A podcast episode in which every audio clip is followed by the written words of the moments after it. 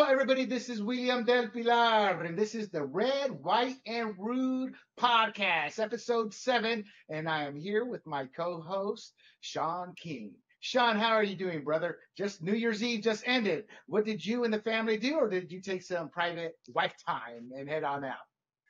No, we hung, we hung out with some friends at a house, and uh, I had my last drinks for the year.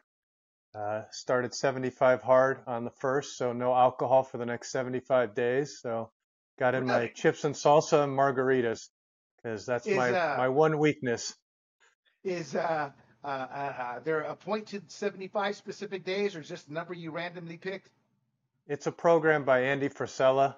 I'll give him a shout out, and if uh, people want to listen to his podcast, I'm paying it right now. Uh, the Real AF. It's probably one of my favorite podcasts. He says it like it is. I aspire to be able to speak as clearly as him on podcasts, maybe drop as many F bombs as him someday. But yes, it's his 75 hard. It's his program. It's got five rules and uh, trying to see if my sorry butt can do it for the next 75 days. Is he like a self-help guru, or or, or No, he's uh guys? he owns First Form Nutrition and uh, he's got his podcast that he changed over during the pandemic. He used to it used to be more of an entrepreneurial thing, and uh, now it's more of a current events thing, well, and politics. But yeah, that's he's a happened. nutrition nutrition company owner, so it's a mental and physical transformation. It's supposed to give you discipline in uh, both areas of your life. so you're one, and, and before I say this, for the record, Sean's accomplished a lot in life, but you're one of the millions. January 1st, here's my new goals. I think we all are. It's like I started working out because I had it because of my foot, and it's healed up, and and I don't have I like the last three nights I've been up. Uh, from 8:30 to 2 in the morning working and, and trying to get a workout in, and uh, it's difficult to stick to those things. So I would really like to know what the percentage of people who start, like out of Americans, uh, who start, and what's the percentage that are sticking with it by year's end? I'm pretty sure that data is out there. What do you think? Oh, it's really low, but most of the stuff that uh, that's in this program, you know, the diet part of it is that's the easiest part for me, quite honestly, because I have no Well, that's because problem you're well regimented. Yeah, that's no problem. The uh, other parts, I got to drink a gallon of water a day, which is actually more difficult than I thought. I've got the my little half gallon container here. I'm through one on to number two right now, and I uh, it's still got about five or six hours that I'd like to finish it in, and got to Yeah, read 10 I, pages in a book. That's no there problem. I. I like to read every I like to read every day, so that's easy. The hard part is the two workouts a day is uh is the tough part. The two workouts a day and the drinking the gallon of water. And, and people, Sean is not in his 20s, so it, it gets harder as you get older. The final question before we get to the show, uh, if you don't mind, what book are you reading? Uh it's called Functional Training. It's a it's a workout book actually. Well, I kind of figured that. And for the audience, Sean is a legitimate workout king. Multiple martial arts, workout, got two workouts. I mean, at your age, I'm like, get the hell out of here. but good for you. And, the hard you part is inspire others. one of them has to be outside every day and uh it's uh, in the 30s out here, so that's the that makes it a little difficult right now. Well, that solves a dual problem. You're also adding. Uh, I think I spend too much time inside, and I think I'm missing a lot of the world. And, and I don't mean by the experiences, but just by being outside in the sun is what I'm talking about. You know, it's a different energy. So good for you. And with that, let's get into our 2023 part two top stories of the year. And we are going to start it out with Jada Pinkett Smith's book that came out a few months ago. And Sean, the book is a memoir. It's called Worthy. And she talks about her separation with Will Smith for seven years. Talk to us a little bit about that marriage.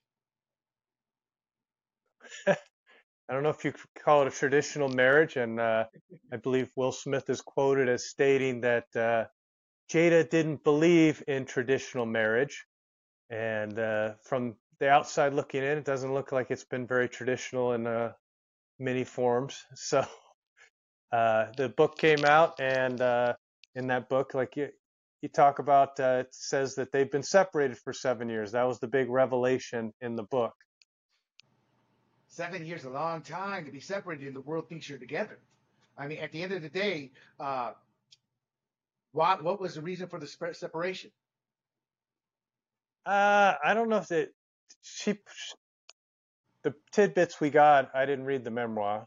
Uh, just the uh, interview and stuff stated that they, they were exhausted from uh, with trying in their relationship. So I, I don't know exactly what all the problems were involved, but uh, they were exhausted from trying, and that's what led to their separation. You know, I got to be honest. I we are no different than animals. What separates us is the ability to, to think for ourselves, to, to to look at an issue and not follow our instincts like animals do, and that's what kind of separates us. But I always tell people, you know, marriage is, is a job. You know, it, it biologically we are meant to reproduce as a species. It's why I look at, at, at, at like the transgender and the gay community. Hey, to each their own. But as a species, we are meant to reproduce, and uh, I think marriage uh, uh, may stymie that a bit, you know, because people fall out of love, they lose interest, they don't get married for the right reasons, and it sounds like their issues tended to be more sexual. Uh, than anything else because from the notes, the research I did, I didn't get anything out of the fact that, or out of a potential thought process that they didn't care for each other as human beings or didn't love each other. Everything seemed to, to, to uh, having more of that traditional open marriage for people who don't know from 60s, 70s, a term, maybe longer, that, that they love one another, they're with one another, but they're in the bedroom with others. Uh, is that kind of what you got out of this? Well, yeah, the the whole this whole big thing is well, but you learn they were separated, and the slap amazingly, uh, I guess, got them back together. So um, I don't know why all of a sudden that made her, you know, all of a sudden say, hey, this is this is the man for me. Let's get back together after this long of time. But I guess slapping around Chris Rock was uh, enough to make her think this is the big, tough, burly man she wants to be with, slapping around the skinny 50 something year old comedian. Yeah.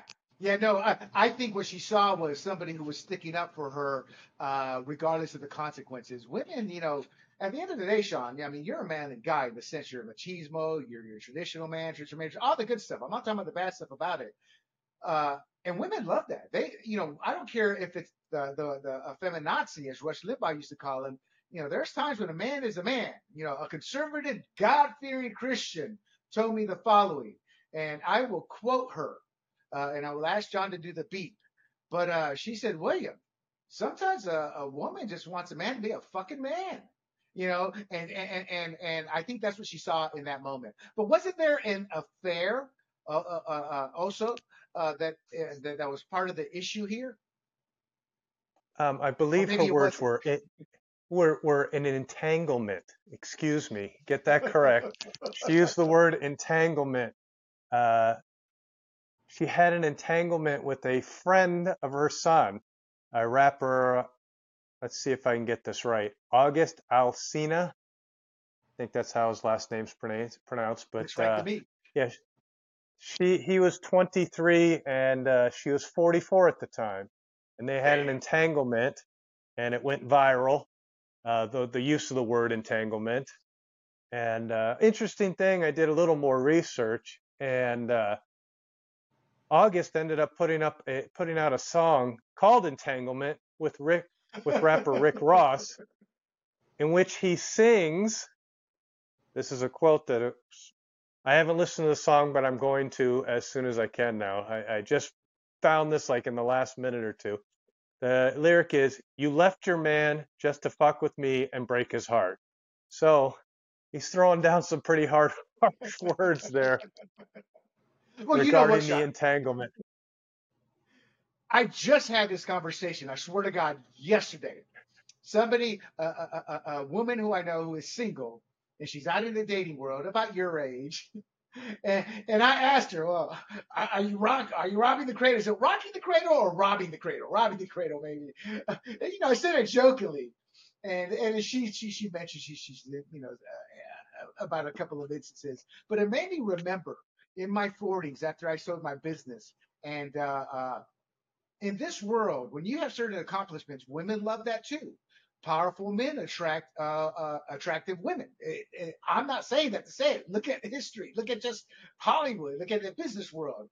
Uh, and uh, my friend, God bless his heart, owned a bar. We shut it down. I came to visit. We were just, you know, being guys drinking, drinking. So my other friend had brought a couple of his friends who were women. Once they found out who I was, and they were good looking, they didn't want anything to do with the other guys. They were all hitting on me.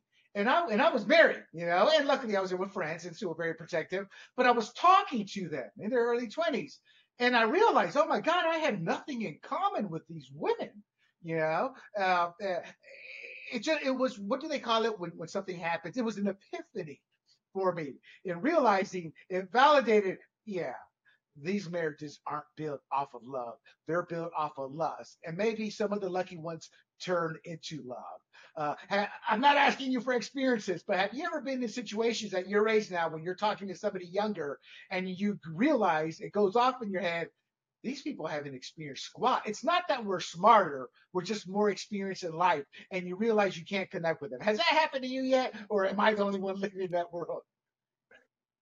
I won't say it's so much experience. I think I started realizing it in my 30s when you could, uh, you know, go out drinking and you talk to people and, you know, the other people are, you know, females in their 20s and you go, I really, I'm just at a different point in my life. I do not have anything in common to talk about. You know, they're still in college, you know, doing whatever. And, uh, I'm at a point where, well, in my 30s, I've I've already had at least a kid or two. So where I'm at in my life and where they're at is just uh, totally different things, and, and and the stuff that you know about is different. You know, what I'm what I'm reading today is, you know, they're watching. You know, we'll use today. If I were to talk to a 20 year old, she'd probably tell me what's on TikTok, while I'm telling her about, oh, you know, yeah. the latest, Yeah. uh, you know, political stuff. Like if the. Epstein the Epstein left is going to come out. Yeah, we'll have a podcast. We'll have a whole podcast on that. Now, the final note I want to uh, ask you is: Does she mention, if I remember correctly, and you can expound on this, they were actually headed towards a divorce before the Chris Rock incident. Is that true? That's what she said, and she said that uh, now after this happened, she realized that in the aftermath, she wanted to be his wife no matter what. So, you know, if your marriage is failing, go beat up a skinny comedian and you can get your woman back. That's my unless that advice. skinny, unless that skinny comedian uh, uh, fights back. You know, Sean, I always tell people about our training that you gave me because I wasn't very good because it wasn't a true focal point, but I wanted to learn. I always tell people, yeah, if you don't know any martial arts, I'll kick your ass. But if you know anything about fighting, I'm running. you know, so uh, uh, uh, it does pay to know a little self-defense there. And with that, we shall say goodbye to Jay. Actually, I want to make one more comment before we go love transcends all. So if they love one another, their family loves one another, then screw the rest of the world. And the reason I say that, it's easy to be judgmental against the Smiths, and I am. I mean, a transgender kid, messed up marriage, uh, in the public eye. But if they love each other, transcends everything, screw the world and keep doing what you're doing, you know? Not that I think you're great role models, but if you're happy and in love, screw the rest of the world. and with that, Sean, uh, uh, and I apologize you, uh, this is your topic. Any final words on the Jada Pinkett uh, uh, Will Smith issue? And I guess with final word, I would ask, what does this tale? What do you get out of it in terms of a life lesson, or is it just typical Hollywood gossip? The life lesson is I feel a little better about myself. I haven't had to go beat up anybody to keep my wife around, and uh, I got a good laugh. It's still good uh, comedy material because I just watched Dave Chappelle's special, and uh, the slap is brought up in there because he was touring with uh, Chris Rock over the past year. So uh, maybe that's something we could talk about next week is uh, Chappelle's special and his uh, jokes on the slap. But We will. no, we that, will. If that'll, what- Sean's seen it. I haven't seen it. I, I was given the assignment by uh, uh, my partner. He says you got to talk about Dave Chappelle. He's going off politically on these people, and I'm like, oh, I saw the previews. You know, we will. So let's move on though. Uh, this is a very deep story. There's going to be some boring spots. Uh, well, not boring spots. There's just so much we uh, we may not remember it all. But I want to get the basics because this is important in terms of how it affects us. Look, Hollywood is an indoctrination industry. And it's not Hollywood being Hollywood. Entertainment is an indoctrination institute, all the way back to the Roman Colosseum. Part of the reason it was built, there were a million people from various cultures uh, who believed in various gods, and it was a violent time. Part of the reason they built the, the Colosseum was so they could purge that violence by watching violence. So entertainment has always been political, has always been uh, in, in, in the crux of everything. Andrew Breitbart said, uh, politics is downstream of pop culture, and what he meant is we're percolating at the t- at, at the at the top of the river, uh, yet politics is downriver, uh, and the people down there have no clue what's happening. So, so uh, I wanted to talk about this topic. So, the SAG-AFTRA strike uh, is now over. And I want to talk about what the writers won. But it was a labor dispute between the Alliance Motion Picture and Television Producers and the Actors Union. So SAG-AFTRA is what the actors uh, uh, is what the Screen Actors Guild is called. Uh, uh, AMPTP is what the uh, uh, television producers, Alliance of Motion Picture Television Producers. And then there was uh, the Screen Actors Guild, and and the dispute was from July 14th through November 9th with those parties involved. And you've already forgotten what party is what, but we'll, we'll get into that. And uh, in 2023, it caused a massive disruption. In fact, Sean, I had yet to see any new material on television or uh, cable streaming or network uh, uh, because the strike lasted so long. So it did make an impact financially, economically, it, it, it did some massive. Uh, California took a massive beating because of it. But at the end of the day, you moronic Californians who keep voting the, these morons in, Hollywood had so many tax breaks. And when COVID happened, the government screwed us, the people, in favor of Hollywood. So we didn't lose as much economically as people want to think because they also now do a lot of filming, New Mexico, Vancouver, the East Coast, Georgia, overseas. So it's, it's not uh, uh, as I painted.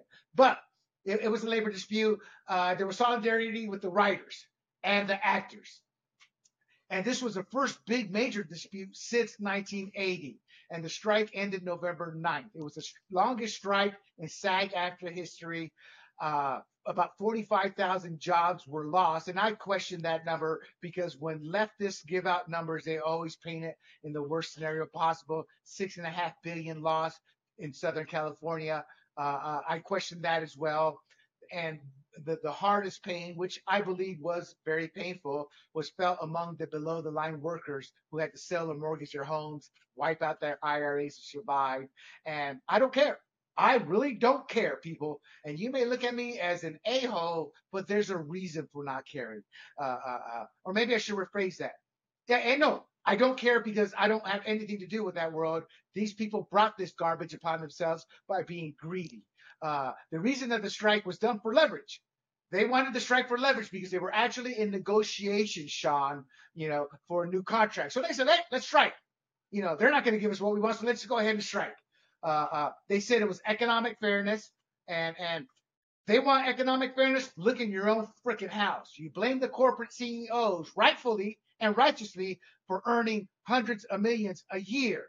But yet you don't look within your own wheelhouse at actors who earn in excess of 60 million a movie. And I'm talking Jack Nicholson from the original Joker. That far back, you know. So who knows what it is now? Uh, uh, uh, uh so here's a timeline. July 14th, the strike officially begins. September 1st, they gained some leverage. Uh, SAG-AFTRA went to the gaming world and their peers there and authorized a strike and they overwhelmingly approved of it. So they were looking to purposely hurt other industries for their own financial gain.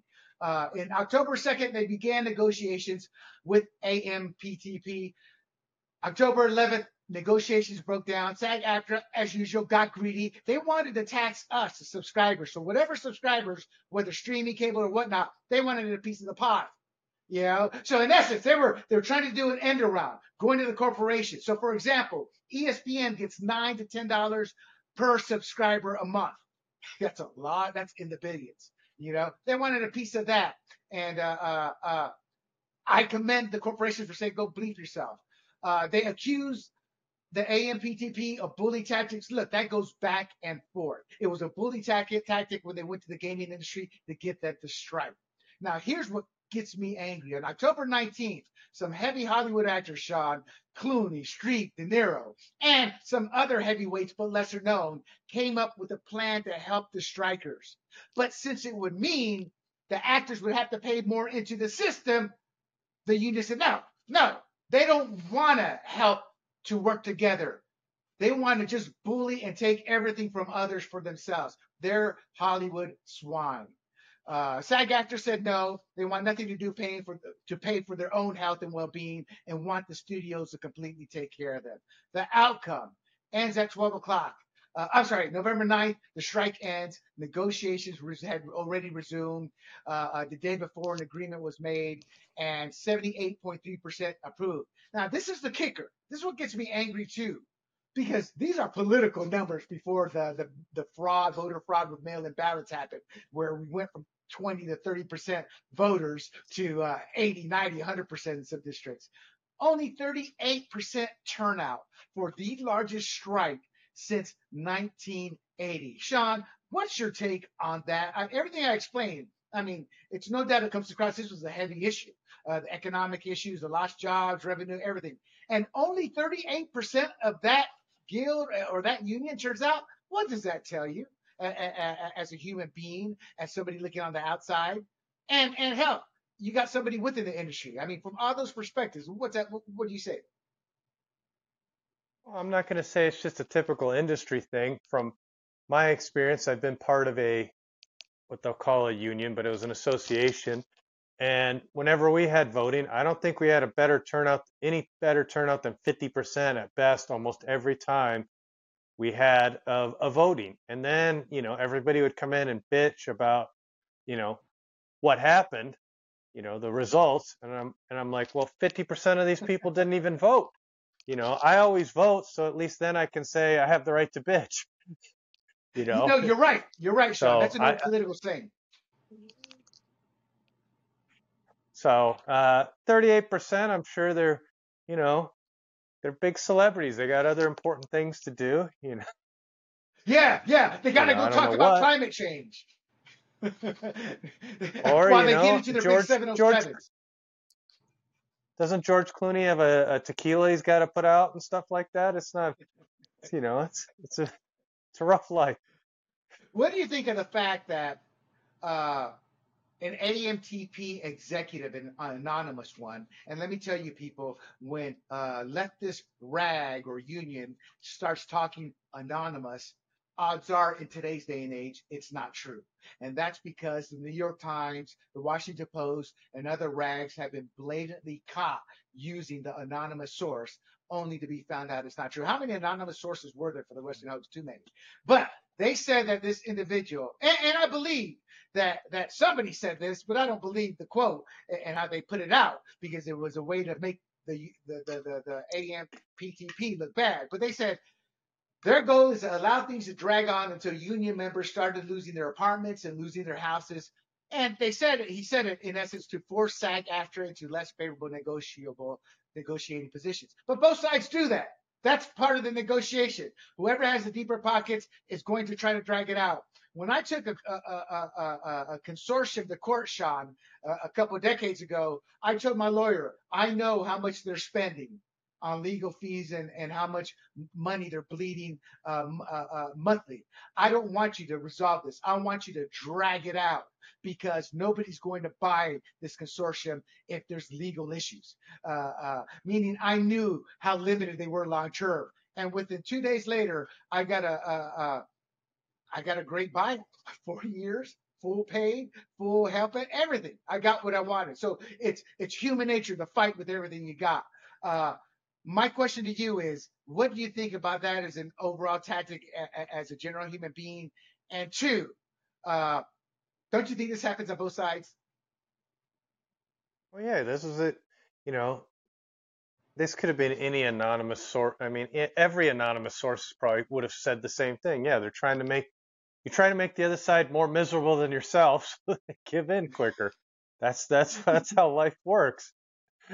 Look, I, I get you. And the irony is, people like us, we know, you know, top stars earn salary and percentages, which is an abuse now. They were given percentages when when, when the economy was struggling in the 70s, uh, uh, 80s. Uh, so to offset some of the cost of the movie, they said, we'll give you a percentage. Now they want top dollar and a percentage. And these these producers uh, uh, caved in and, and they should have. Some of the top stars earned 27 uh, uh, million. So they're attacking this other side, but yet they have a lot of money on their own side.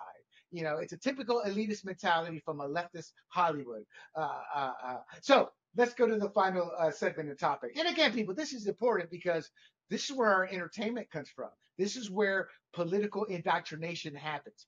They are two extremely important aspects of our world that directly influence us in both positive and negative. We all need enjoyment to relieve stress, but when you're indoctrinating somebody to not critically think or to believe a false narrative or an outright lie, there's danger. So that's why I, I paid a lot of attention to this. Uh, so what SAG-AFTRA won? They won more money. They got pay increases. They got residual increases. They got bonuses for working on streaming shows that become especially popular. And they got increased pension and health contributions. Now, that's neither here nor there for, for me, meaning that's what uh, all unions fight for. A- any comments on that? I'd like some uh, increased health benefit contributions, you know, but I guess I have to identify yeah. as a, I have to identify as an illegal alien in California, and then I get it for free, according to Newsom now. But uh, oh god, there's or my little, there's Carl my little place. or take Carl little... DeMaio out, right? Yeah my health insurance, I you know, we just went through the whole re-registering at the end of the year, and it's it's absolutely I'm getting destroyed on healthcare costs. It's I, am not gonna lie, we pay this an this is an entertainment podcast. I'm not gonna get into that. We'll, uh, no, no, I get we'll you. I get you. Uh, we went from 3K a year before Obamacare to we're now paying over 15,000 a year for the equivalent type of medical coverage. And I don't even trust a doctor. I I, I, I would not put it past a doctor. This is not conspiracy. Human nature. Give me that jab without me knowing. Um, my sister, nurse, has told me that there are bad people out there who, who, who do crap like that. And it's extremely, extremely rare, but she's like, always be aware, you know. Now, transparency. I do agree with this there was some great transparency in the sense that streamers must provide a WGA, not the members. So I assume it's the board or the board or the high level executive with numbers of who's watching what. Now, the reason I like that is I'm just a numbers junkie. So I always like to see what's popular, what's not. And honestly, Sean, I also base my watching preferences sometimes on that. If a show's not being watched, I'm like, I'm not going to invest time to to watch a show that's a, that's going to get canceled. So I thought that was a good thing. What's your thought on that? Can't believe you do this much thinking before you watch a show. I just no, watch no, the synopsis. I watch the this. I read the synopsis, and if they have a uh, little one minute clip I can watch, then I watch that. and I go, eh, that looks good. And then if the first episode's good, I'll watch the second episode. There's not too much thinking in my entertainment process. In that, well, no, I get you're you. Looking, I get you. You're looking at numbers. What's that? If you're you do that much number work, congrats to you. I don't know how you get anything else done. Well, well, no, well, actually, Sean, I became like this over the last ten years because of Netflix. You know, if you'll see a show, I don't want to watch a series that has a uh, uh, what do they call a cliffhanger and then find out it was canceled. They invest all that time. So that's what I really look out for. And uh, I also read up uh, on potential shows. I'm not into woke shows, but sometimes you look at it. It's like I was looking at new shows, and every one, uh, uh, uh like like like ten out of the first twenty, you know, you know how you, you go boom boom boom, they come up. They were like all 100 pound female leads beating up 250 pounds. I'm like, I'm just not into that garbage anymore because that's what it is. It's garbage, you know? Uh, so I, because there's so much out there, I do try to take a look because I, I have limited viewing time. I don't live in front of the boob tube. So, so, so, and ironically, we were talking about a uh, Reacher. That show Reacher. So heads up, everybody. Yeah. It's a phenomenal show. I know we're digressing. 10 seconds. What do you think of it so far? Um, through, t- well, I watched the whole first season, so I've seen the first season and I'm through uh, I think two or three episodes of the the second season here. I mean, I enjoy it. Oh, not, I, I, I like it. Kick ass show. Kick I think it's acting. I mean, the plots are just like any other action adventure, but the acting, the writing, uh, it's pretty good. And the guy looks like a beast in season two compared to season one. But I digress enough. Some more they got out of it, Sean, was guaranteed stra- staffing, which bothers me. They should never have acquiesced to this because uh, uh, what they I applaud them for this. I don't like it when a company employs people for short term so they don't have to pay health benefits and things like that. But I get it, and that's what they're trying to do. They're trying to get them to create uh, uh, uh, to do away with the independent contractor style environment where studios pay as little as possible. However, that to me goes against capitalism. It's a supply and demand with the market, and this agreement will not be sustainable and will eventually not be moving forward with future agreements because AI is making its way. There are millions of hours of comedy shows. As AI develops, they're going to be able to take the best of the comedy shows genre, or I'm sorry, not comedy, but every genre out there, and they're going to do what they do. Uh, but the writers get whether you're a writer, a showrunner, or whatever, there's different rules but they get a lot of pros and cons. I'm not for that because again, it goes against supply and demand uh, uh, capitalism. But I understand their point because corporations will abuse it. So I guess if you put a gun to my head, uh, I would say it was a win for the union. I would support as a human being, but as a supporter of capitalism, uh, uh, uh, uh, I can't su- say I can't say I support it. I don't support it because I support capitalism because it's what you call corrupt capitalism. So I guess push comes to shove, I side with the union on this. Am I looking at it wrong? What are your thoughts? Well, I'm in. I'm pretty uh, extreme on the whole uh, capitalism thing too. I think uh, there shouldn't be a a fixed amount of people, a fixed pay you know, the capitalism will work that all out. You know, seeing this whole minimum wage for twenty dollars to work at McDonald's, we're seeing how well that turns out. They're they're having technology take over that, and I think in the long term, that's what's going to happen here. They're going to have AI by the time the next contract negotiation comes up, take over most of these people's jobs. So they're they're winning. They think in the you know the short term of hey, we're all going to be they got to they got to staff 20 of us, and we all get paid this amount.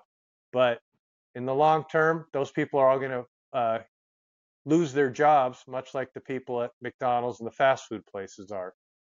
Right, right, right. Another analogy is uh, television and radio. When the television came out, uh, the politicians started to get bombarded by people within the radio industry to save radio uh, because they knew it was coming. You know, uh, uh, you know, the market will dictate that. Uh, AM radio was considered dead until Rush Limbaugh came came came around and revitalized that complete industry. And it's dying off again. Rush just passed.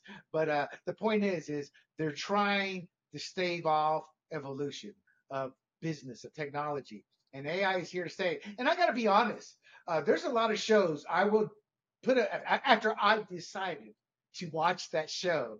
And I'm like, the writing is so piss poor. It looks like a 12 year old. And, and that's, that's 70, 80%. I mean, look at all the shows Netflix has canceled. You can't, it's one thing to deliver uh, uh, uh, a swine message, you know, a bad message, a false narrative, a lie. But if you don't even have good writing, you can't even deliver your message. And that's why Netflix and, others came out with a barrage the past year and a half of, of, of even movies and shows that were completely done, uh, just shelling them because they knew the audience wasn't there. They knew it was a bad show. When they did the shows, they were all on a political leftist high, and now they're realizing there are other ways, so they're taking a tax write off. But that's where I think AI will help Hollywood it will improve the writing from crap. Uh, and it's terrible. It means that Hollywood writing isn't even average writing. This isn't even up to par. It's the lowest form of quality writing I have found in this world uh, uh, uh, uh in terms of entertainment. So I think you are correct. And the studios did respond, Sean. Netflix, Disney, Warner Brothers, Discovery. They formed a streaming innovation alliance to advocate federal and state policies that benefit the streaming industry. Translation, another form of corporations coming together to build another lobby group to get breaks. So this is where the, the union will lose because the lobbying, the new laws will be made to just counter a lot of this stuff. So to me, that's what this uh, all means. This strike just delays it, the eventuality of AI taking over a lot of writing. It's it's it's it's and, and, and before we leave it, that was the last point I wanted to make. But I wanted to ask you, uh, uh, uh, uh, from this perspective, where did you stand? I had no pity for these people. Here's why, America. These same people wanted us to die. They wanted us quarantined. They told us to suck it up during the pandemic, leave our jobs. It, it's okay to be locked up. But yet they were given exemptions. You saw the video. I saw the video. Hundreds of millions saw it. Remember that young woman, uh, a working class woman, owned a bar or some kind of restaurant? And, she's so angry, tears are coming out of her eyes as her uh, phone. She's filming uh, the big tents with all the tables and chairs set up uh, for a production shoot of a Hollywood show or movie, and they were and they weren't six feet apart, but yet she's told you can't open your store because of the pandemic, but yet right in her parking lot. All this is happening. Not to mention the mom and pop shops. I'm digressing a bit, being told you have to close your doors, but Vons, Walmart's, and all those other corporate owned uh, uh, uh, stores were open. But sticking to the Hollywood, that's why I had no pity for these people. That's why I was like, you lost your mortgage. Now you know how most of America felt, the working class. You know, you lost your health benefits. That's how most of the working class in America felt. So go screw yourself because I'm not supporting you. What you get is what you get. And I don't care. I can live with it. It's not my industry. It doesn't concern me. It doesn't affect me. That's how I felt about their strike. Uh, uh, I'm not saying I was justified, but that's how I felt. Uh, how did you? What were your thoughts when you when you saw these people asking for help or the pity me stories about how they were doing? What went through your mind? Uh, well, I do remember first off that video. That woman, I think, owned a cafe or a restaurant, and she wasn't allowed to open. And they were filming. I think in they had the tents set up and were you know being fed in that shopping center by you know probably another catering company. Yep. And you know they're filming the the whole thing, but she wasn't allowed to to open, and you know that goes back to my whole garbage of what's essential. We had the liquor mm-hmm. stores were essential, uh, you know, pot shops were essential, but this poor woman uh, business wasn't essential. But this Hollywood studio is essential. Let, let me just say it. I like watching some TVs and movies, but if it you know this strike had gone on and I didn't get any new stuff for the next year or two, I I, I guarantee I would have been all right. I would have been all right. So there was not yeah, too much sympathy yeah. for me. Yeah, and, and people so, that's about as angry as you'll see Sean. I could sense you, there was a little, uh, a little uh, tinge of anger with some of the words there. I, I agree, Sean. Uh, now you can call me a bad human being, and I'm looking at it from a top down the one one aspect I hate of myself, which is a good aspect. I don't hate myself for it, but I'm a softie. When I'm actually in the situation, I'll help any human being. But looking at it from a top down uh, row, I was like, go screw yourselves, people. You know, and, and you're right. I didn't need anything there because of streaming. You know, I, I rewatched. I discovered TV Land. I, I discovered TV Land that uh, Hot in Cleveland, one of the funniest shows I've ever watched. Frasier, Cheers. You know, we have access to old quality uh, television now.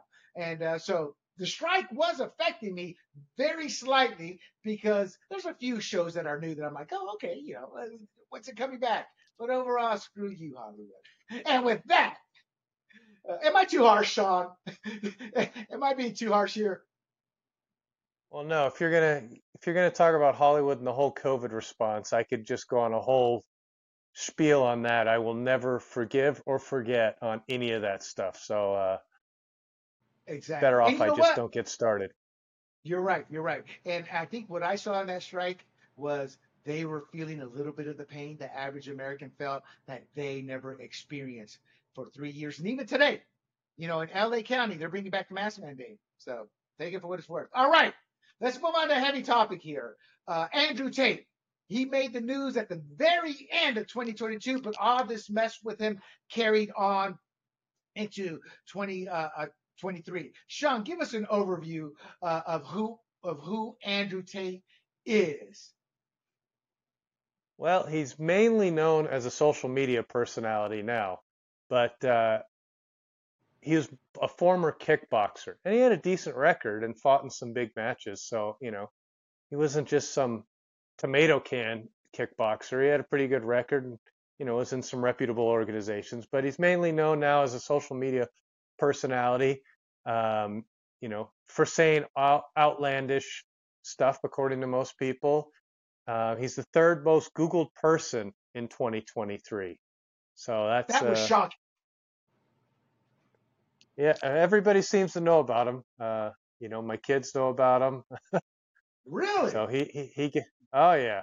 Well, my son's in the teenage years, so you know, all the teenage boys probably like some of the stuff he says and does. So you know, it gets around. And and Sean, he I know he's well liked by uh, a, a lot of conservatives, uh, not this one, but he doesn't bother or affect me enough to care. I'm like, let the law be the law. But his shtick is male masculinity, ma- machismo, a man being a man.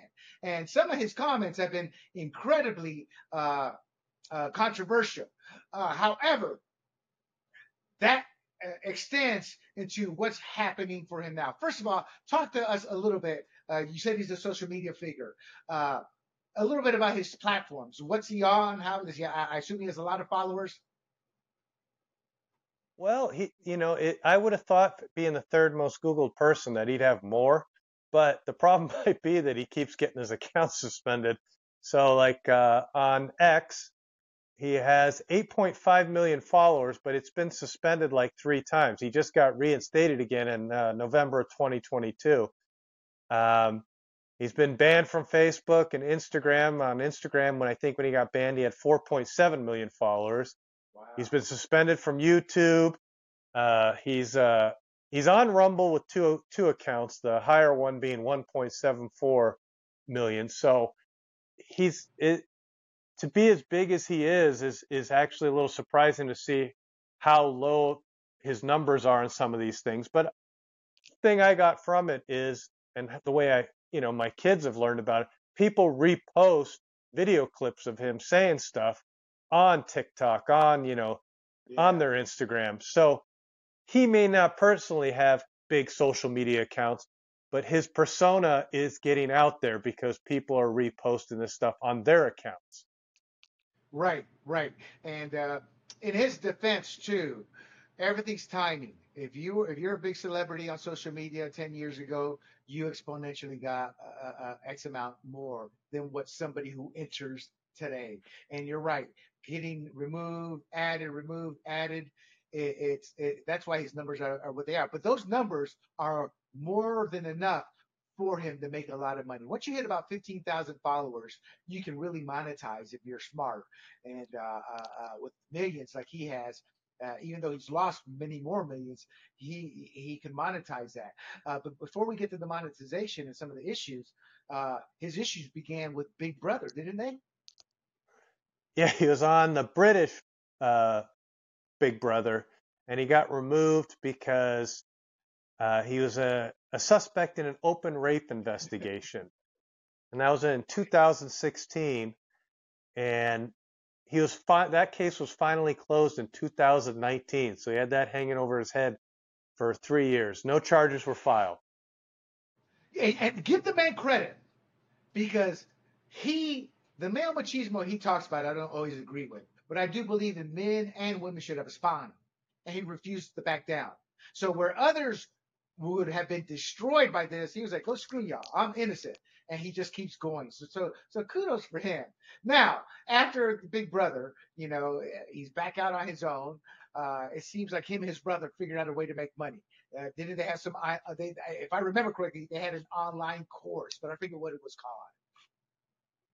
Uh, well, the first one I it was called Hustlers University, and, quite honestly, I, I had to. It it wasn't until I read this that I remembered back in the day seeing hit one of his old Twitter accounts. Um, I believe I found it through.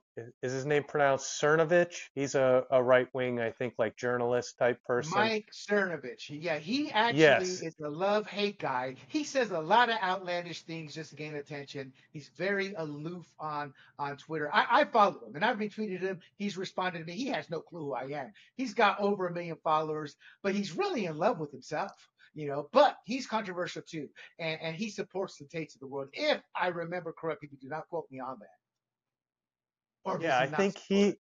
I must have back in the day. I was, uh, you know, s- still on Twitter, uh, and uh, I think he posted, retweeted, you know, whatever one of uh, Tate's things. So of course I went over and checked out Tate, and I and that's where I remember seeing this Hustler University and scrolling through and just reading stuff and thinking, well, this guy's, you know, I agreed with some things he said, and then other stuff he posted, I was like, oh come on, you know, people are paying him to go to Hustler University, you know, but uh, that's where he got his uh, generated most of his money, I guess, back in the day. Well, you know what? Uh, uh, if I remember correctly, you said he had like a hundred thousand subscribers, and that's enough to uh, sustain a business about ten people uh, annually. You know, uh, uh, those amount subscribers, and if it was just him and maybe his brothers, a family member, a couple others, they were generating serious bank and creating. they were they were becoming rich. It would be my take. you know, now after the online courses, and and and does he still have those going? I think he it's been renamed. I'm trying to. I, it went to War Room, then uh, it may have a new name now that I, I'm not up to date on. Let me see if I have it here. Uh, I think it was War Room, and then there's a new one that's less uh, offensive sounding, but I can't recall it right this second. Now, Sean, uh, uh, uh some of his controversy has come about because of these online courses, you know, telling men to be men, but people have taken it as he's kind of conning people. He's he's emotionally abusive uh, to some of the women, and he's trying to teach some of this stuff. I haven't paid that much attention to it. I just don't care for it. Meaning, I get what you're doing, Andrew. You know, I'm not even gonna say God bless you like I do everybody. You know, do what you do. Uh, uh, but from what I've read, I don't agree with with uh, uh, uh, something just because it's legal doesn't make it morally right. And that's where I think he crosses the line with a lot of morality issues. And I'm not talking biblical. I'm talking common sense stuff. You know, you don't convince a woman it's okay to showcase her body on a camera uh, uh, uh against her will, and where she eventually does. And and even though she's agreeing to it, it's not in her best interest. it's not illegal. It's not something I condone. So I'm not a big fan of his. But isn't that kind of uh, uh, uh, and I'm generalizing, but isn't that pretty much what the controversy is with him not talking his legal issues, but just with, with how people see him?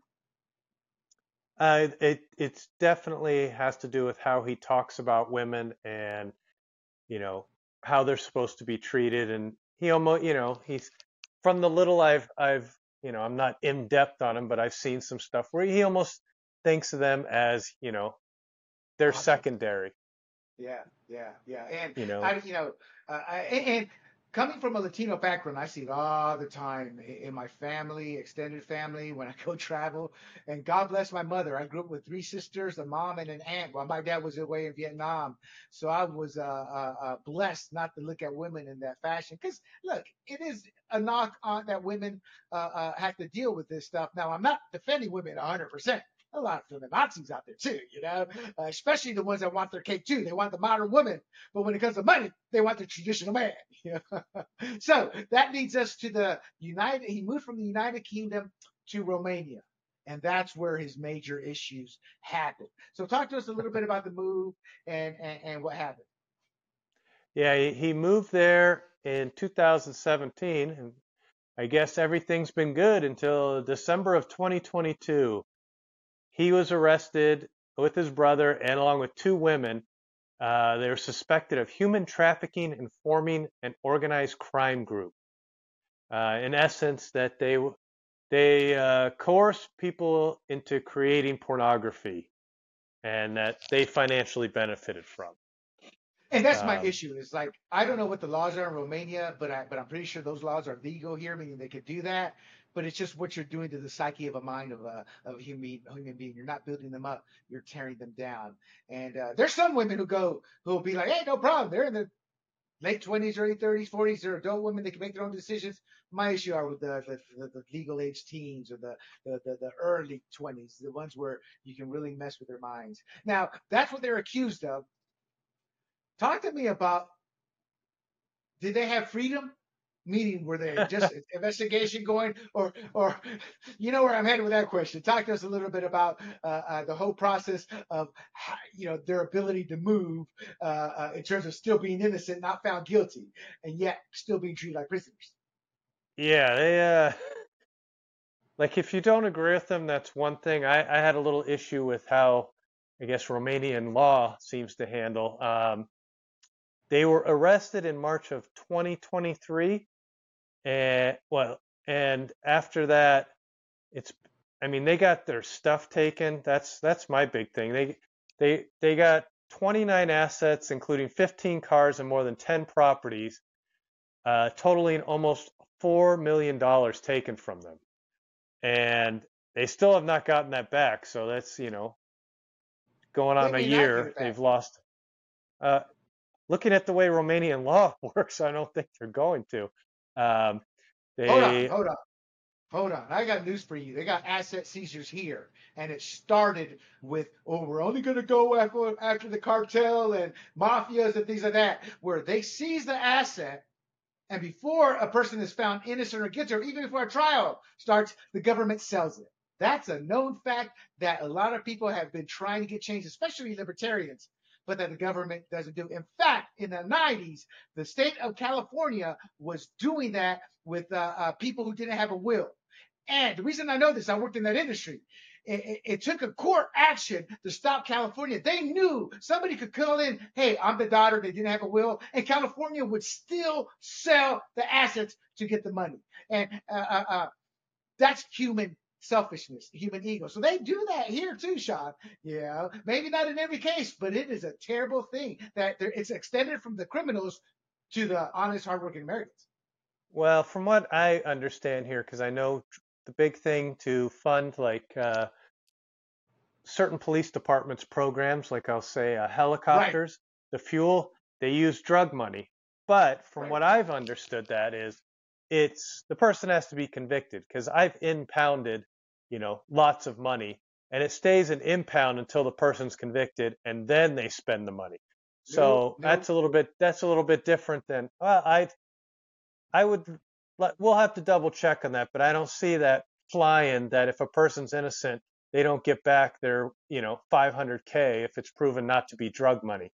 Um, so it's as far as I'm aware, it's spent after they're uh, found guilty. Yeah. I don't uh, know how uh, Romania is going to work, but I will uh, I will do a double check on that for you. Yeah, that's a big thing with libertarians, and uh, I found it a gas as a child of 10 or 12 when I learned of it and I learned of it watching Walter Cronkite on CBS News. You know, this has been okay, going well. on for decades. You know, uh, uh, uh, and I'm like you. I'm like, no way, no way. You can't have anything taken until you're found guilty, and even then, uh, uh, it's only stuff from the illegal process. And that was a very big shock to my world. That was what started.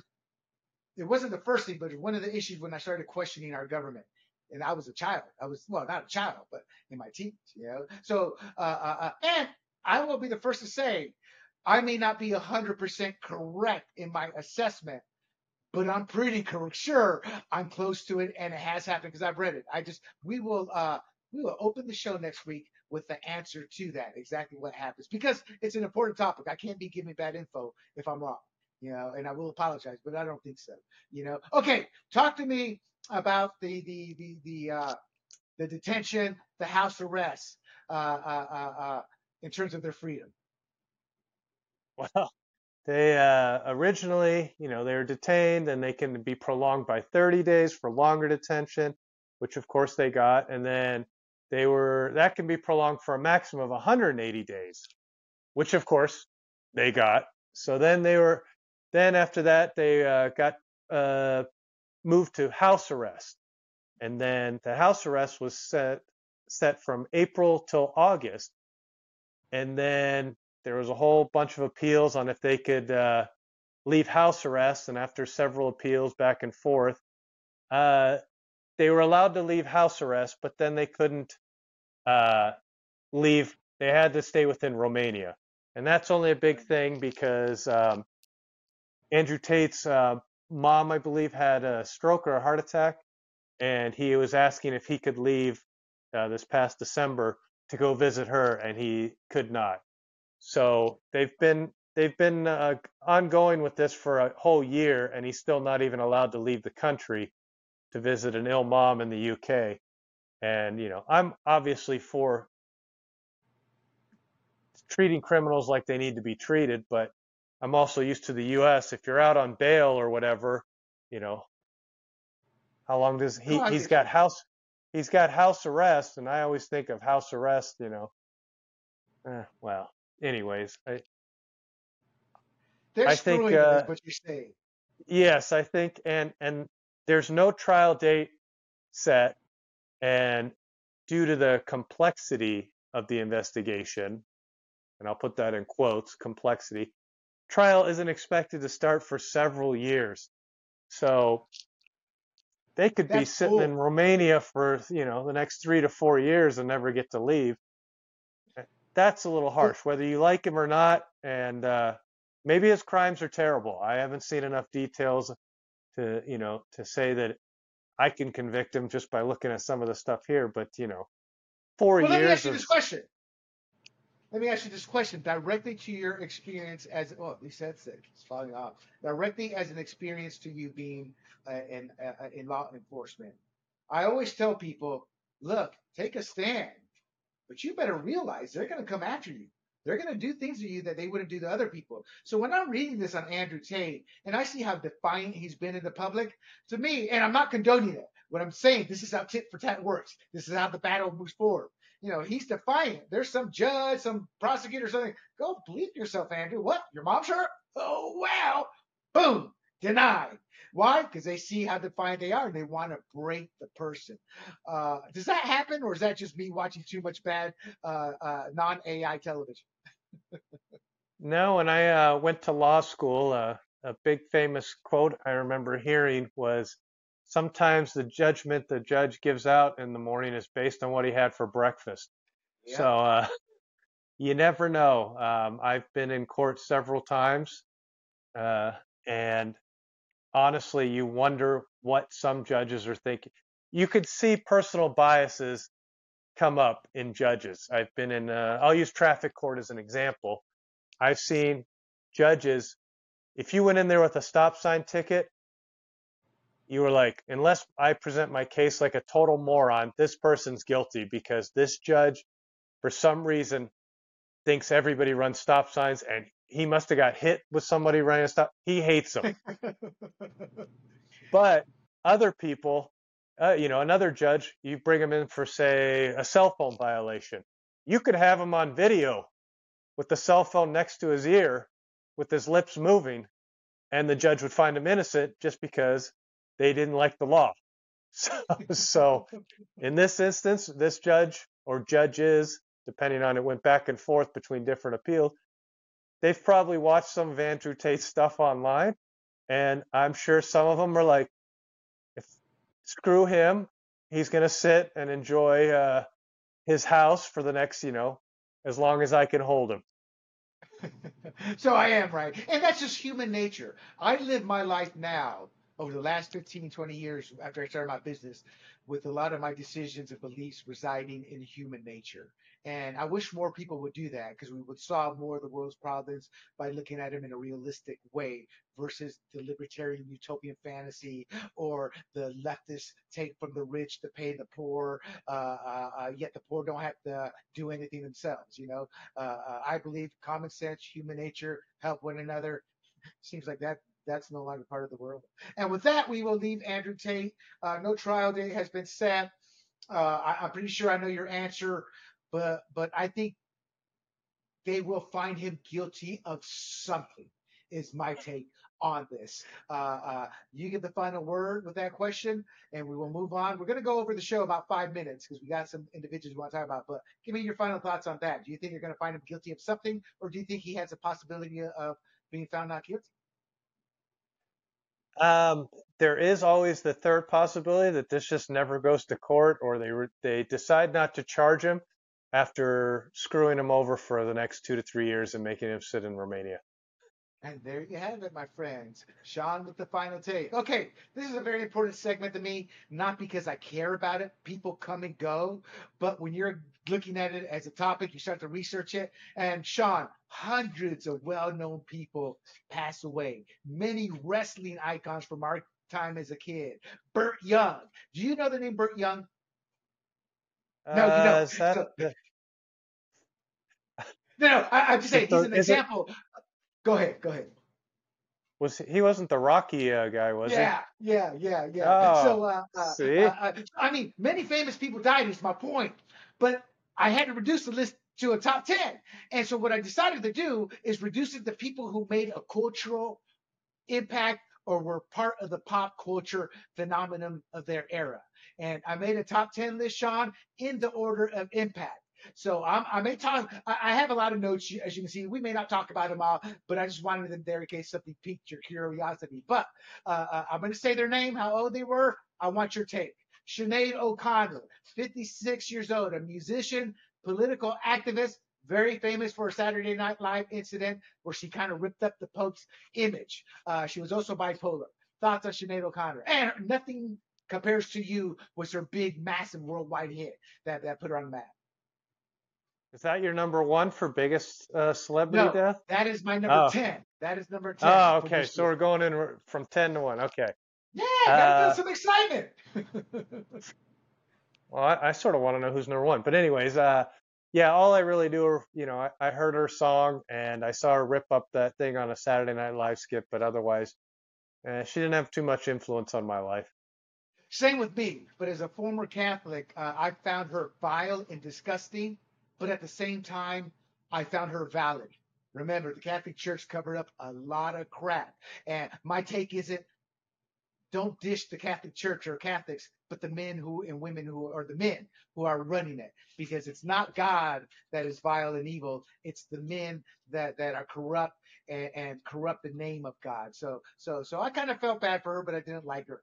Bob Barker, 99 years old, Price is Right host from 72, 1972 to 2007.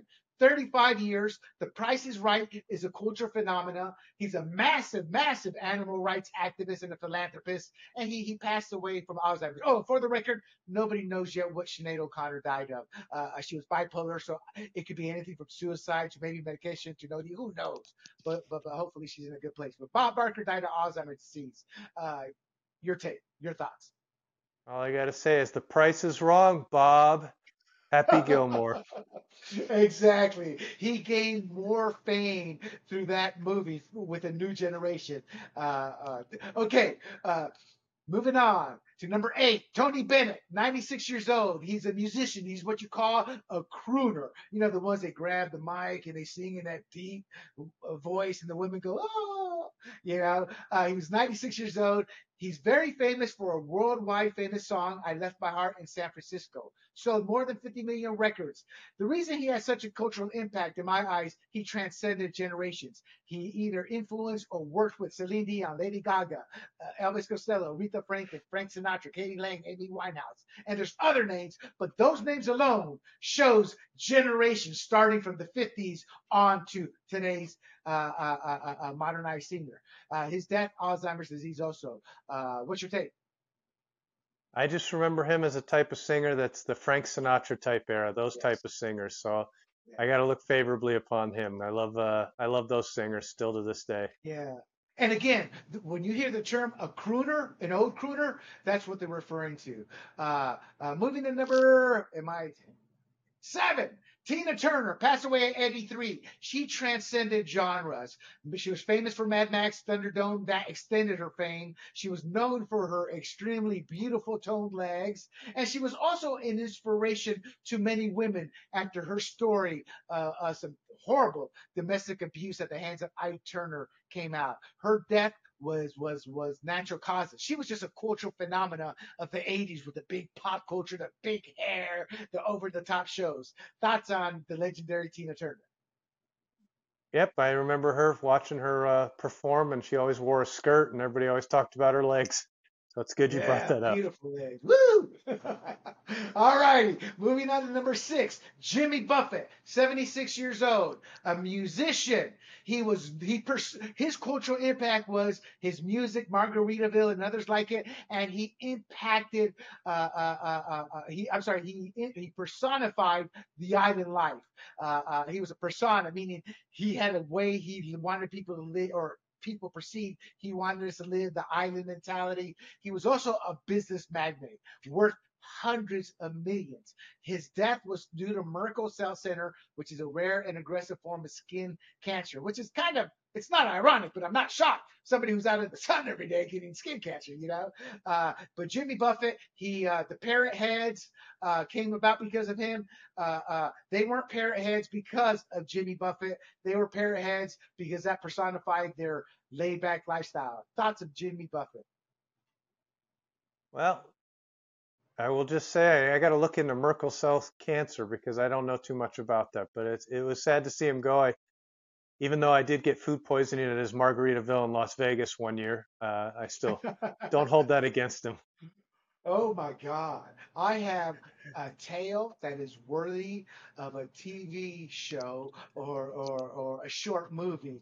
My experiences hit his bar when I was in the military and women were involved and I was naive, not realizing this whole swath of women were spoken for by the, it's just, it's what you call it. It's a comedy. It would have been a great comedy that ends at the end of the day with the, uh, uh, uh, uh, uh, uh XO executive officer calling me up to his office, in a very nonchalant, humorous, but serious, serious way, telling me, here's the lines in the sand when we are at a bar and we're all drinking. all righty. Number, uh, uh, uh, what was that? Number seven? Was he number seven? Dang. No, he was number six. Number five, yes. Richard Roundtree, 81 years old. He played the role of John Shaft. Shaft.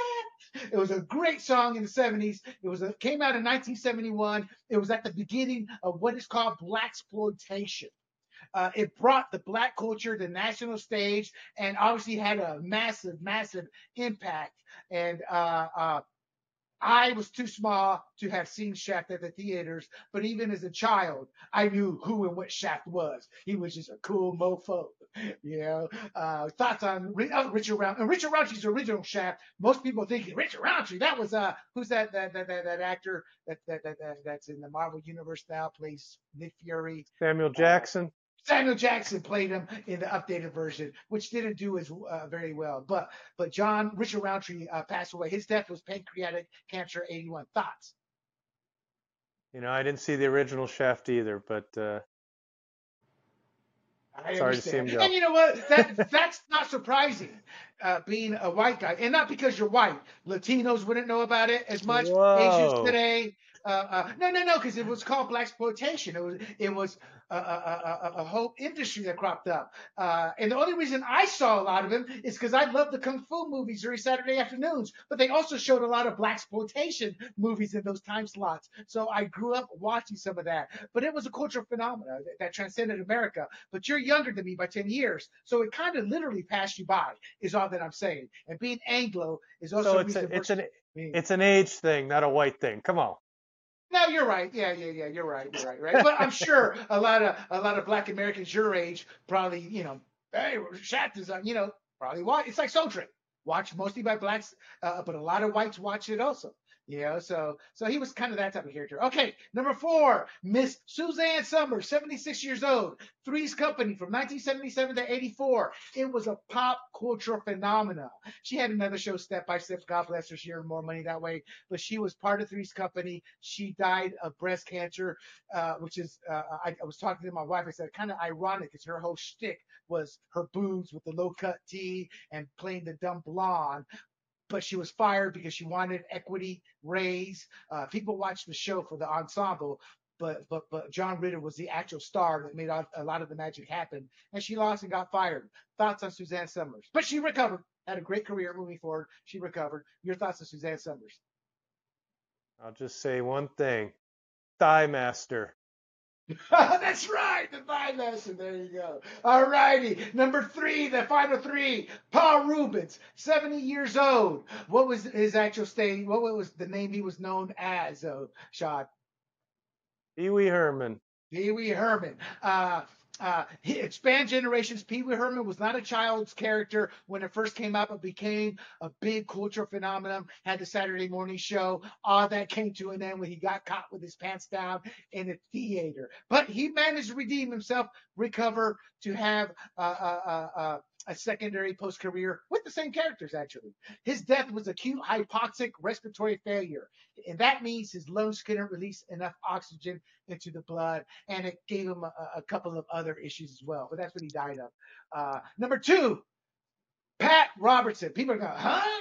Pat Robertson died at 93 years old, the 700 Club founder, uh, the Christian Broadcasting Network founder. He was a media mogul. He actually built uh, college university, Christian uh, uh, uh, uh something CBN University, but Christian something university. He blended religion with politics. That was his cultural impact. His biggest impact was in the 80s. He actually helped Reagan with uh, his anti-drug message and his his religious message. he was also so he was a powerful behind-the-scenes player, presidential candidate. His religion obviously made him controversial because that was an era when Americans began to abandon religion in droves. He died of a stroke. He's actually uh, uh, uh, uh, uh very impactful in our culture. What are your thoughts on Pat Robertson? First, did you even know who he was? I mean, it sounds like a silly question, but I'm not sure.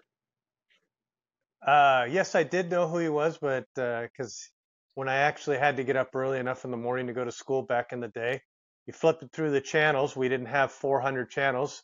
So uh, you flip through one, and uh, 700 Club was on, and he'd be on, but I uh, would skip that for cartoons.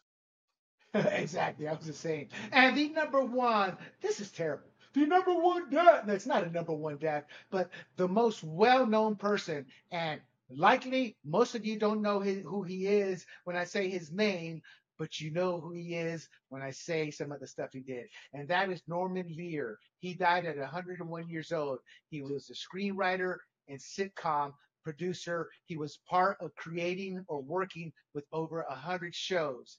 Uh, his impact was on American culture. He brought in a comedic way, and it wasn't very realistic, but it began to open our eyes. Uh, I mean, the comedy itself was it was more satire in how they portrayed it, but not the topics. He brought racial issues, political issues, and and and gave us a look at the working man uh, that was successful and the poor uh, uh, as well in terms of poverty. He brought millions of hours into our homes via television and how we looked at minority single women and family relationships.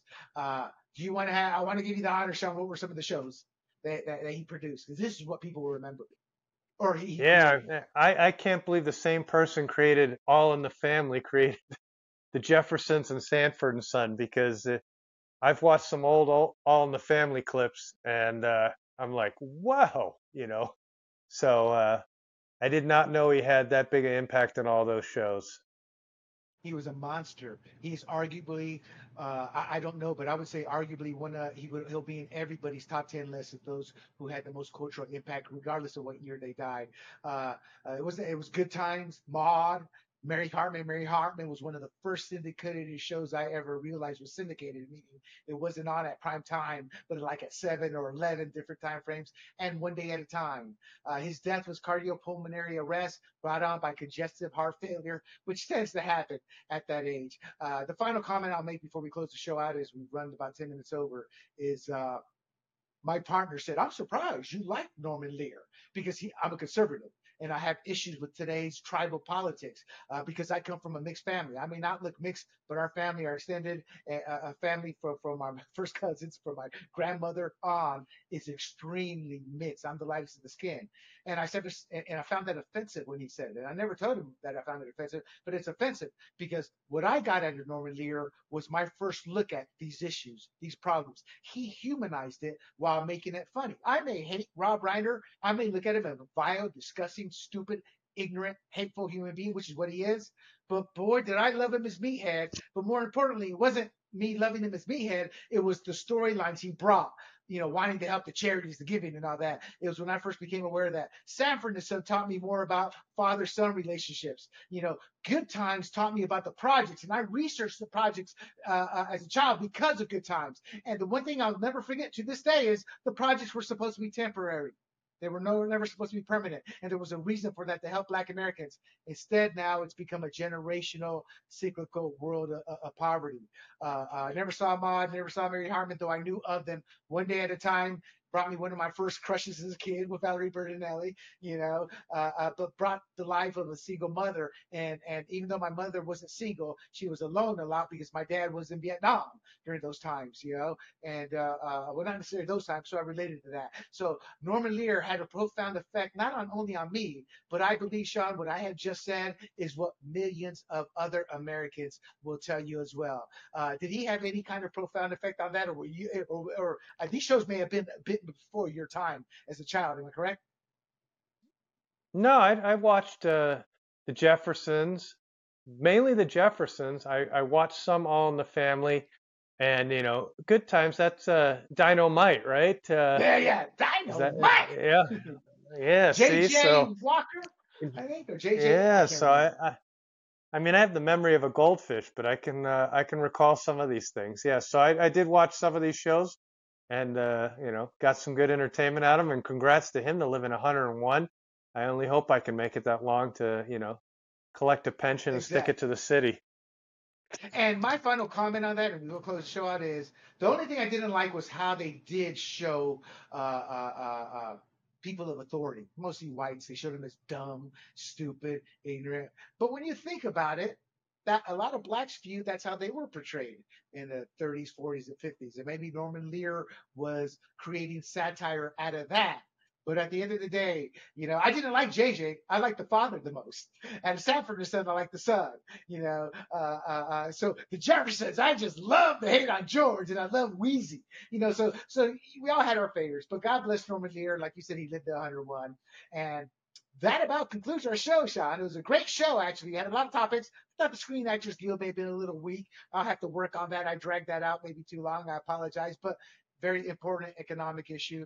And, and, and with that, my friends, I want to tell you, do not forget to visit us at Grumblings Media, at Rumble and YouTube under the Grumblings Media profile name, or you can listen to this and other podcasts at your traditional podcast uh, stations, Apple, Google, Pandora, and Spotify, as well as our political podcast and our sports podcast.